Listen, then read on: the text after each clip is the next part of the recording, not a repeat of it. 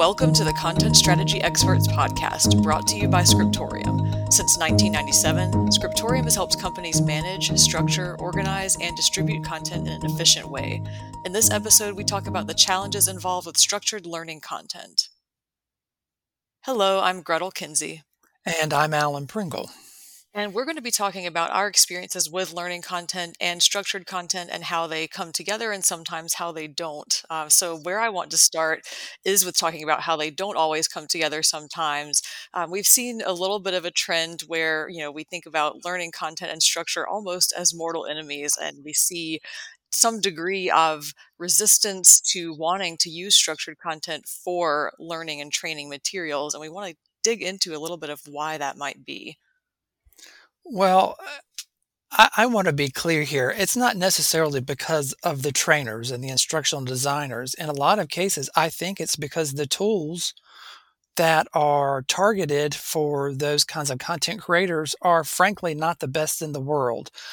I think objectively, we can say PowerPoint may be the worst tool for content creation of any kind.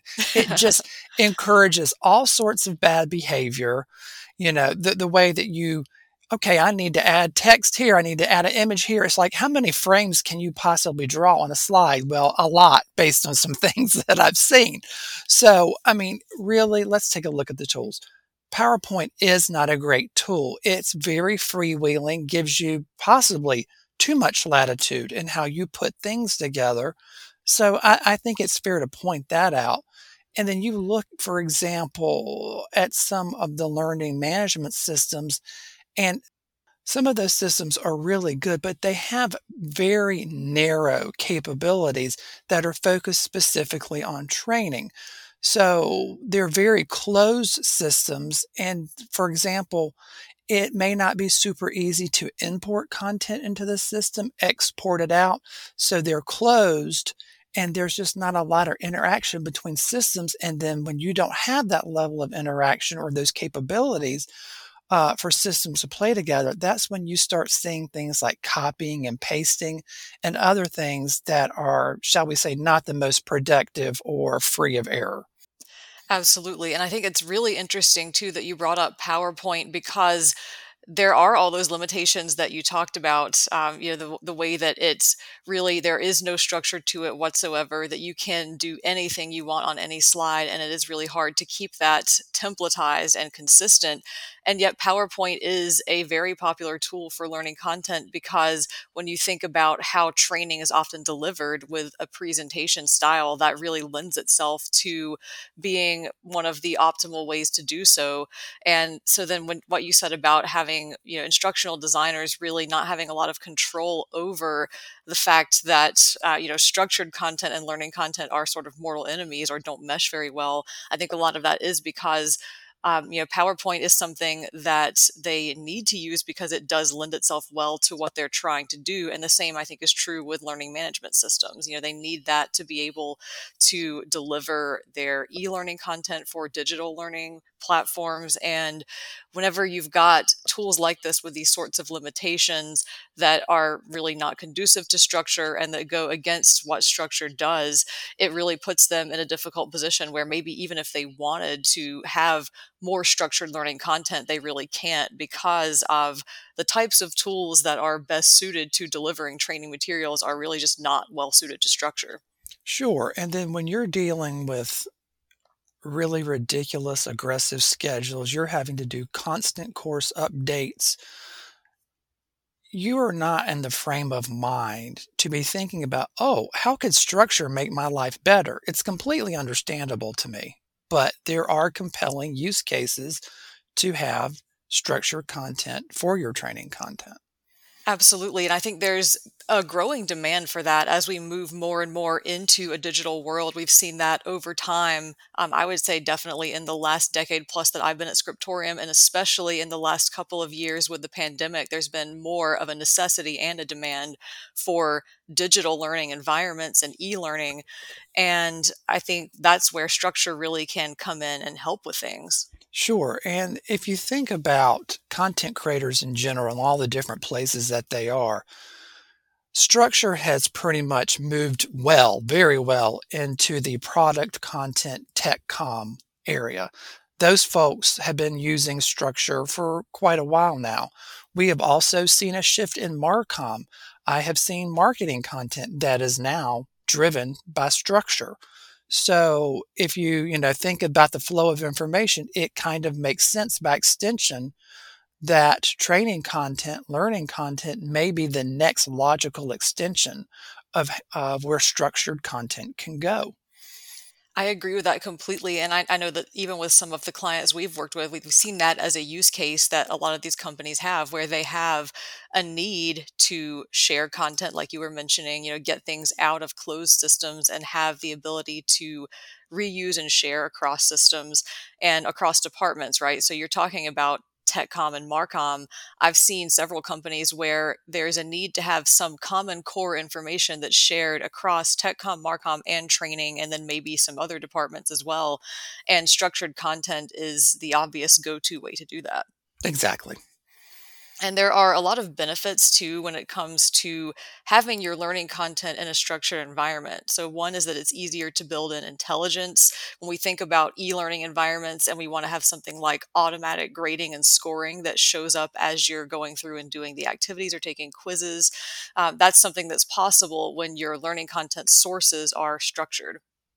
Yeah, very much. And it, a lot of the the reasons and compelling use cases you have in TechCom and Marcom and elsewhere, they apply here too.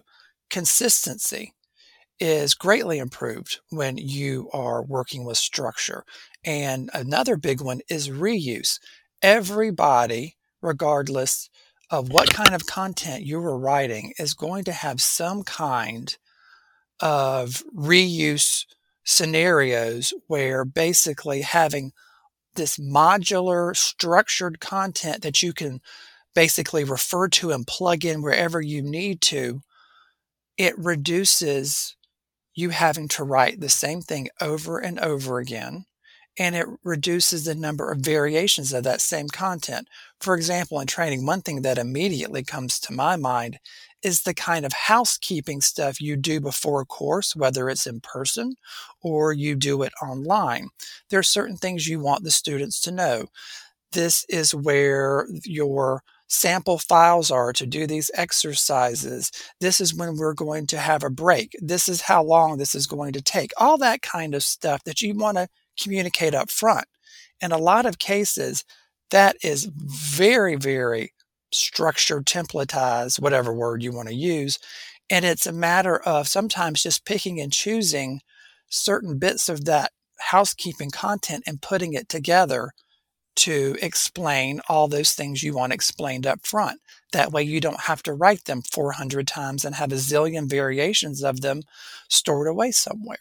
Absolutely. And I've seen just that because I don't think I've ever seen learning materials that don't start with that housekeeping information. But I have seen some cases where the learning materials were in PowerPoint, for example. And so they each had a copy of that same slide. And sometimes the wording would be different, or sometimes there would be some different images when it really should have just been one consistent, reusable piece of housekeeping information. Yeah. And it's got to be just so frustrating to have to go through and touch a bunch of files just to change a word or two in a paragraph that appears in housekeeping information. I mean, to me, this is absolute low hanging fruit on why structure can really help you out in a training uh, environment. And like I said, that's low hanging fruit. There are so many other things that go well beyond that uh, that are probably worth discussing as well. Yeah, I know one example that comes to my mind is thinking about the ability to have student versus teacher versions of the same course from Yep. the same set of source materials so that you don't have to have, um, you know, for example, a copied and pasted version of an entire test just so that you can have an answer key. If you are in a digital and structured learning environment, you want the ability to switch that key with the answers on and off so that you can have one version that's for the teachers and one that's for the students. And that's something that structure allows you to do. Yeah, and I think we also have to note there are ways to do what you just described that are not based on structure. There are ways to do them. They're just a lot more painful. I, I, think we have to be careful and not say, absolutely, structure is the only way to do these things. It's not, but it streamlines and makes doing these sorts of things a lot easier and it takes the burden off of the instructional designers and the content creators. Definitely. So, I want to talk about one possible solution for getting your learning content structured in a way that we've seen with some of our clients, and that is the DITA learning and training specialization. And this is basically a set of DITA tags that is designed for learning content. And so it comes with a really robust and flexible set of tags. You have different um, map types that you can use for gathering your course materials and organizing things into different modules and lessons and entire courses. You have different topic types that are designed for learning material, including things like test questions and assessments. And there are a lot of different options that are included in that set of DITA learning and training specialization tags. And you can also customize those further if you need to. Yeah, and let's back up just a little bit and explain what a map file is because a lot of people may not know. Sure. So a map is essentially uh, the equivalent, if you think about published content, it's similar to your table of contents. It's the backbone or the overall hierarchy of a publication. So if you have a course uh, for your learning and training materials, then the map would say, here are all of the different lessons and modules and materials in that course in the hierarchical order and structure in which they appear. Yeah, and I think it's I think it's worth noting what you said about the learning and training specialization having a tremendous amount of options. I I think that that particular specialization, just based on my my experience with it, is so wide open. Um, you're going to have a hard time not finding something that's going to help you out in it. It is an enormous set of elements, and it is very robust, like you mentioned. And it is so robust, in some cases, you may actually want to constrain down the number of elements and basically say, you know what? Our instructional designers don't use the this particular set of elements. They really don't write these kinds of topics. So we're going to hide those so they don't show up when people are authoring. There are ways to take the DITA standard and shrink it down just to the tags that you use to streamline your authoring and course design efforts. Yeah, and we've seen that a lot of times where, uh, for example, if you are delivering training in a school classroom and maybe the only things that you need are, uh, you know, your actual learning material. So that would just be learning content. And then also if you need some assessment questions for tests, and maybe let's say all you need is um, multiple choice and true false, and you don't even need the other types of test questions. You could narrow that specialization down to where you only have your learning content for the courses themselves, and then those two types of test questions, and that's all you need. And then on the opposite side of the spectrum, if you need more than what comes with the DITA learning and training specialization, which I think is pretty rare because it does come with so much, but if you do, for example, need a type of test question that does not exist, then that can also be specialized. And I know that Scriptorium has done that before, where we had someone, um, you know, who needed a couple of different types of questions besides what was already available. So we created, I think, two or three new ones, and yeah, that level of flexibility is 100% possible with the learning and training specialization. And it really can help you get your learning content into that type of structure that you might need for an e learning environment or for doing something like a split, where if you've got in person and e learning and you need all of that delivered from one set of sources, DITA learning and training is a really ideal way to do that. Yeah, and I think it's worth noting too, even if you use the the specialized set of elements that are specifically for learning content.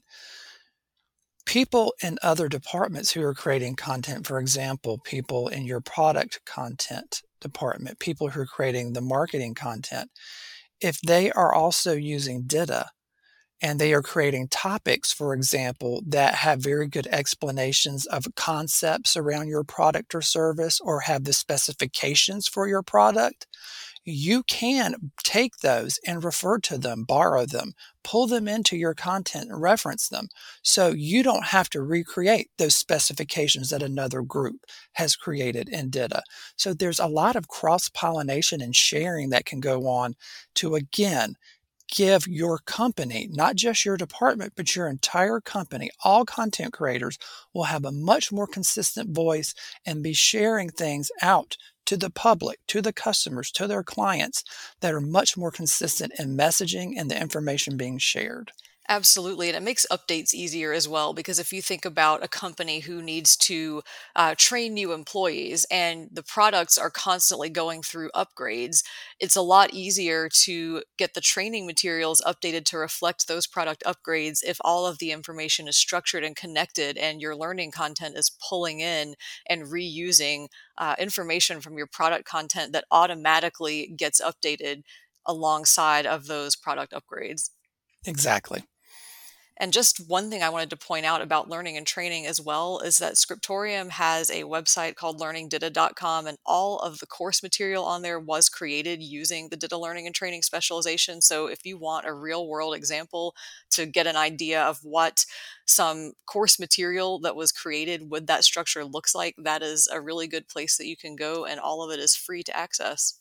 Yeah, and it's worth noting that that site is just one way that content could have been displayed. We hooked it up to a learning management system that's based on the WordPress platform, but you don't have to do that. We could have taken that content, we could have created printed study guides with it. We could have done all kinds of things. We could have ported it into a different learning management system. You were really not limited in the ways that you can transform your structure source content into whatever. The, the, it's really the possibilities are nearly endless. Absolutely. So, we have talked about a lot of those possibilities and the benefits with using structured content for your learning material, but there are some common challenges that we see with this as well when it comes to moving to structured learning content. And one of those is that it goes back to what we talked about in the beginning with the tools limitations. It can be really difficult to find a good learning management system that is both going to meet your training team's requirements and allow you to work with structured content like DITA. And that goes back to what you said earlier, Alan, about issues with closed systems and difficulties with import and export and connectivity. Yeah, and those issues around tools, of course, affect people's perceptions and how they're going to view things. If they're really overworked, and who isn't these days, you know, frustrated with, you know, continually updating things, their mindset may be, I can barely handle what I'm doing now can I manage this jump to structure? And one way to kind of handle that, I think, is to really take a look at your pain points. What things are making things really hard for you?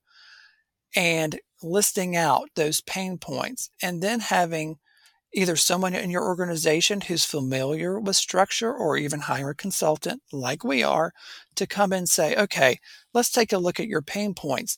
This is how structure could help address those pain points. And the thing is, you don't have to go in 100% at first. Do a small proof of concept. There are ways you can bite off a small section of what you need to do and focus on that because you can kind of grow and build upon things. Start with one kind of training content. Start with one particular subject of your training content, whatever. Break off a manageable amount that still reflects kind of the overall structure, the overall process that you're going through, and then use it to do basically a test to see how things can work for you.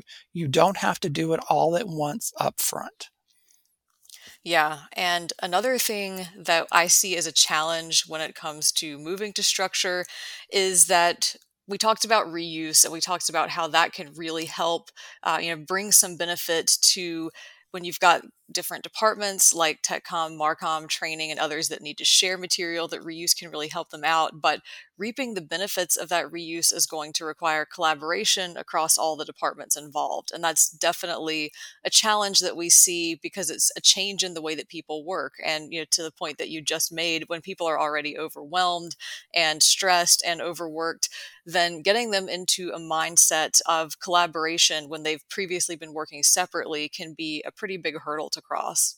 Yeah, and this is when it can be very helpful to have someone come in who has seen this and done it, whether you hire, bring someone in who has had these experiences, or you bring in a consultant.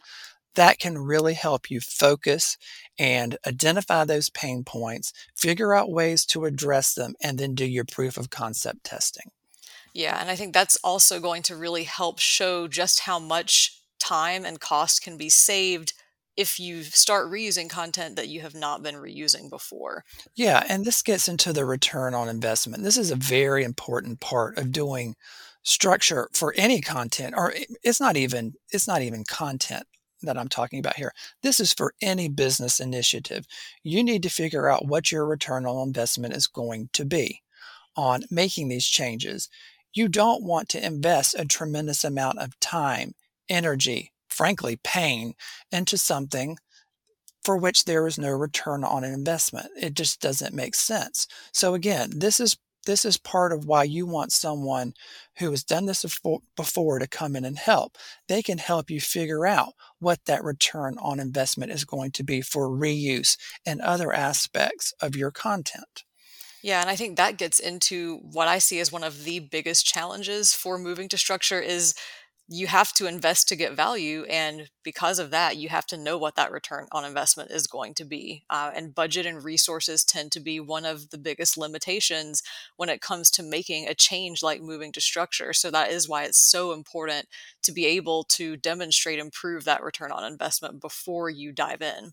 Yeah and eh, this sounds ridiculous but you need to invest before you invest. You need to invest some time and money into doing a really good strategy and then think about how you're going to implement that strategy. Don't just dive into the tools. That is one of the worst mistakes you can make. And that is not just training content. Trust me. Absolutely. So I think the overall question that we pose at the beginning, or the thought that we pose at the beginning about learning content and structure being mortal enemies, is it possible for them to stop being mortal enemies and for you to get good structured learning content at your organization? And I would say yes, but it does take a lot of work, time, and money. Yeah, it's a loaded question and maybe a little unfair, but it's a valid point. You are not just going to go into uh, in the, a new system, a new way of doing work, and expect it to magically work. That is not how it works. It does take some analysis, it takes money, and it takes time and patience to get these things to work. But the good thing is, if you do prove that return on investment is going to truly benefit your organization and it's going to resolve your pain points, then you're going to know that that investment will be worth it. Yeah, and we do have clients who have been working in structure for years for their learning and training content. We know it can happen. They know it can happen. So it is possible. Yes, truly. And I think that's a really good place to close things out. So thank you so much, Alan. Thank you, Gretyl. And thank you for listening to the Content Strategy Experts podcast brought to you by Scriptorium. For more information, visit scriptorium.com or check the show notes for relevant links.